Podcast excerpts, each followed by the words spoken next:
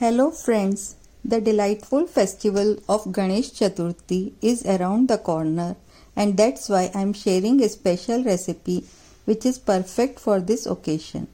Everyone enjoys eating modaks and they are made specially on Ganesh Chaturthi because they are Lord Ganesha's favorite too.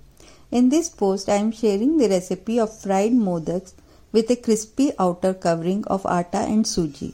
For the stuffing, I have used grated fresh coconut, poppy seeds, sugar, cashew nuts, almonds, and raisins. Ingredients for 14 to 16 modaks.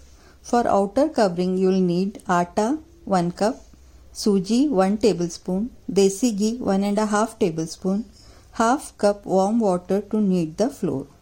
And for stuffing, you will need grated fresh coconut 3 4 teacup, sugar half cup, milk half cup, poppy seeds 1 tablespoon, cashew nuts 4 to 6, almonds 4 to 6, raisins 15 to 20 and desi ghee to fry modaks.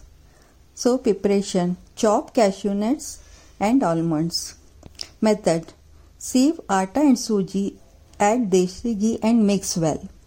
With warm water knead a stiff smooth dough, rub some ghee on it, cover the dough and keep aside for 15 minutes. In a heavy bottom kadai, dry roast poppy seeds on a low flame till it is light golden. Now add grated coconut, milk and sugar, mix well and cook on low flame till everything combines and the mixture thickens. Switch off the flame. Add cashew nuts, almonds, raisins and cardamom powder. Mix well and keep aside to cool. Grease your palms with ghee and knead the dough once again.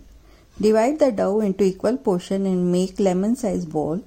Roll, roll each ball into a 4 inch circle.